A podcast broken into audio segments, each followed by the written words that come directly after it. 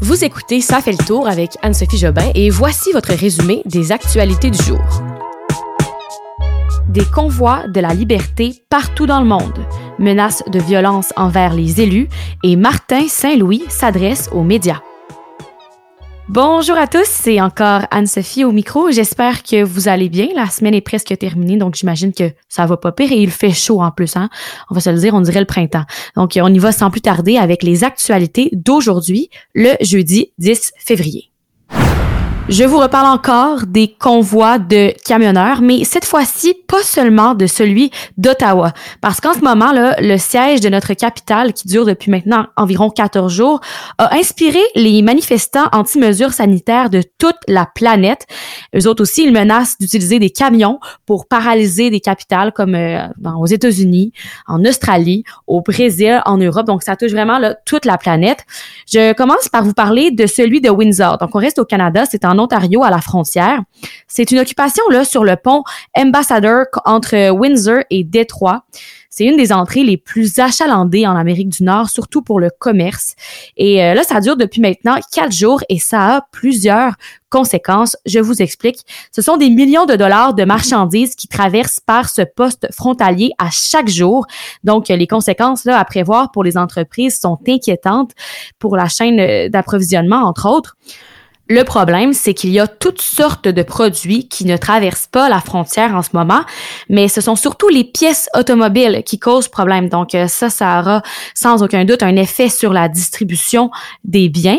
Il va peut-être avoir aussi un impact sur la promesse de livraison des compagnies, encore des retards. Et euh, je vous parlais de pièces d'auto, on sait déjà qu'il y a des problèmes pour avoir des voitures, des nouvelles voitures, ils sont, pratiquement euh, introuvables, donc encore des, des retards là-dessus.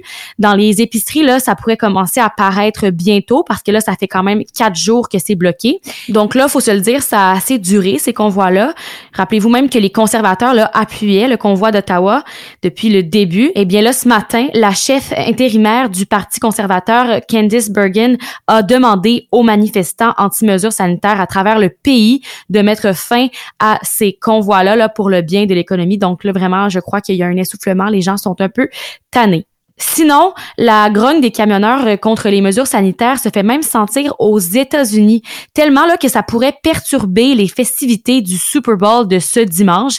C'est ce que laissé entendre le ministre américain de la Sécurité intérieure. Donc, euh, le convoi pourrait partir de la Californie à la mi-février et arriverait à Washington à la mi-mars, selon les informations. Les forces de l'ordre et les responsables de la sécurité du Super Bowl, pour leur part, ont dit qu'ils se préparaient à toute perturbation il n'y a pas de menace de violence potentielle, mais reste que la sécurité pour le Super Bowl a été renforcée.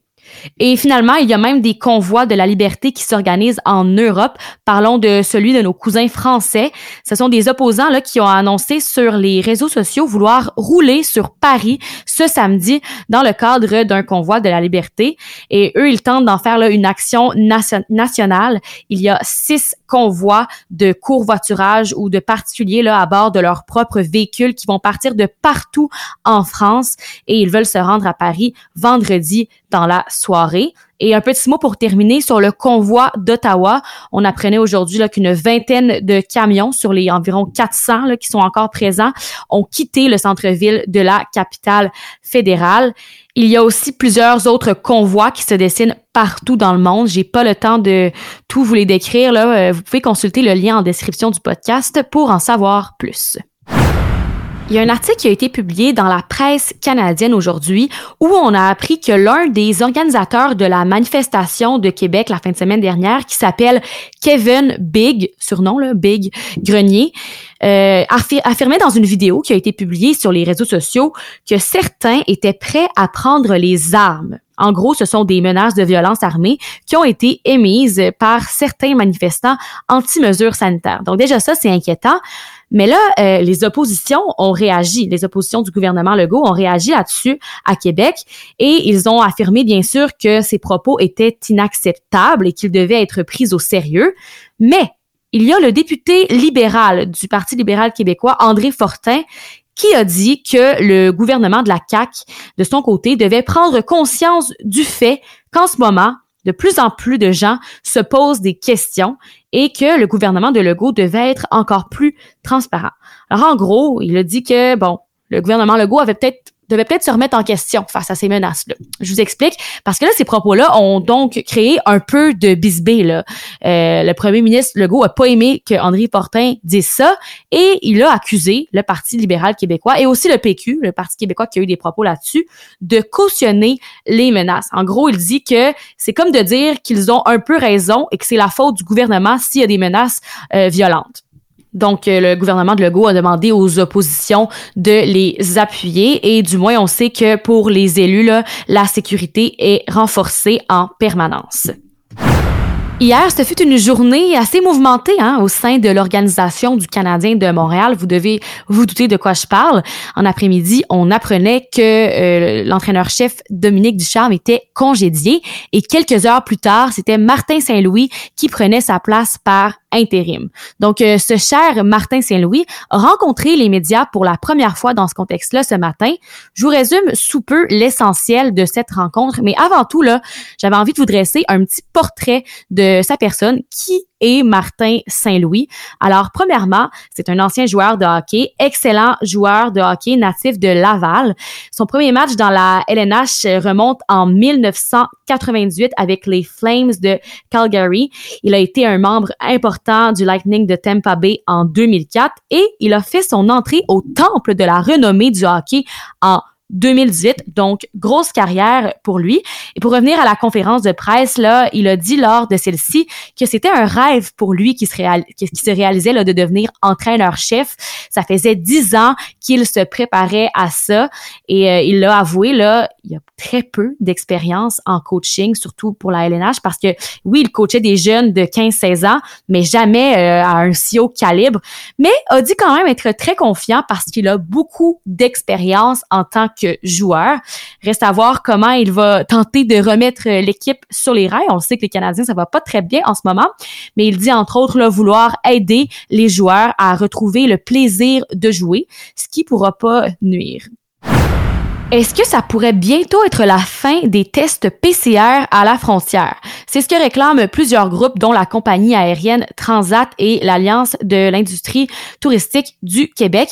Plus précisément, là, eux, ils réclament l'abandon immédiat des tests moléculaires contre la COVID-19, autant pour le départ du Canada que pour l'arrivée au pays pour les personnes qui sont adéquatement vaccinées. En fait, ils veulent simplifier les voyages pour euh, les Canadiens et les touristes et aussi sauver l'été pour l'industrie touristique parce qu'en ce moment, là, la perception des gens qui veulent venir nous visiter au Canada, c'est un peu que le Canada est fermé et en fait ils ont raison parce que c'est pas facile en ce moment de venir au Canada et euh, en ce moment les gens qui regardent pour leurs vacances d'été ou qui veulent aller cet automne ou cet été, ben ils voient que c'est compliqué d'aller au Canada alors ils vont ailleurs et ça c'est mauvais pour le tourisme d'ici. Une petite microbrasserie de Saint-Anne-des-Monts en Gaspésie a été plongée dans la controverse lundi en lien avec Bernard Rambo, Rambo Gauthier, un des organisateurs là, du récent mouvement de protestation contre les mesures sanitaires qui avait lieu à Québec la fin de semaine dernière. En gros, depuis vendredi dernier, la microbrasserie reçoit plusieurs commentaires parce que Rambo Gauthier porte des vêtements promotionnels de la microbrasserie Le Malbord, donc celle-ci. Et l'entreprise a tout simplement voulu faire savoir qu'ils ne sont pas associés au mouvement et que la marque ne l'est pas non plus. Et donc, Monsieur Gauthier a tout de suite aussi réagi sur Facebook, donc encore une chicane des réseaux sociaux. Et il est quand même suivi là par plus de 27 000 personnes. Euh, il a donc publié une photo de la tuque de la microbrasserie. Il l'a découpé au ciseau et il a montré une autre photo où il l'a jeté à la poubelle en écrivant fini le Malbar. Et ça, ça a suscité une vague de haine et de boycottage de la petite microbrasserie gaspésienne. C'est une situation bien dommage et déplorable pour la microbrasserie qui voulait tout simplement donner l'heure juste à sa clientèle. Hier, j'ai glissé un mot sur le père qui avait provoqué l'alerte Amber la plus longue de l'histoire. Vous pouvez retourner à l'épisode d'hier, le mercredi 9 février, pour en savoir plus sur l'événement. Mais en gros, euh, il a plaidé coupable à tous les chefs d'accusation qui pesaient sur lui. Et je voulais juste vous donner l'information que ce matin, on apprenait qu'il écope de 10 ans de prison. Allons voir ce qui s'est passé aux Olympiques dans la dernière journée. J'adore vous parler de ça, c'est tellement excitant. Il y a trois nouvelles que je souhaite vous partager aujourd'hui de nos athlètes canadiens. Premièrement, il y a Isabelle Wademan qui a mis la main sur une deuxième médaille, deuxième fois en deux épreuves aux Jeux olympiques de Pékin. C'est donc en patinage de vitesse qu'elle a terminé au deuxième rang du 5000 mètres sur longue piste aujourd'hui. Et elle euh, n'a pas passé très loin de la première place, mais bon, quand même, deux médailles, félicitations. Sinon, il y a les skieurs acrobatiques Marion Thénault, Mia Fontaine et Lewis Irving qui ont remporté la médaille de bronze à l'épreuve des sauts par équipe mixte aux Jeux. Et euh, finalement, le Québécois Elliot Grondin, seulement 20 ans, il a décroché la médaille d'argent en snowboard cross. C'était une finale tellement serrée. Là. Il y a d'ailleurs une photo de Radio-Canada qu'on peut voir. On les voit arriver à la ligne d'arrivée lui et l'Autrichien qui est, arrivé en première position. Et il l'a devancé là, par à peine deux centièmes de seconde. Alors encore une fois aujourd'hui, des belles victoires pour les Canadiens. On termine avec notre tour dans le passé du jour pour voir ce qui a marqué l'actualité dans l'histoire un 10 février. On retourne premièrement en 1763, le 10 février. C'est la France qui cédait à l'Angleterre le Canada la Louisiane et ses possessions à l'est du Mississippi. C'était par le traité de Paris et avec cette signature-là, -là, c'était la fin de la Nouvelle-France et aussi de l'empire colonial français en Amérique.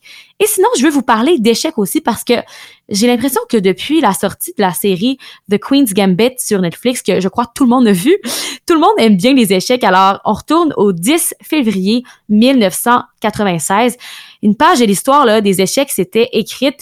Le meilleur joueur au monde, Gary Kasparov, s'était incliné devant un ordinateur, l'ordinateur Deep Blue.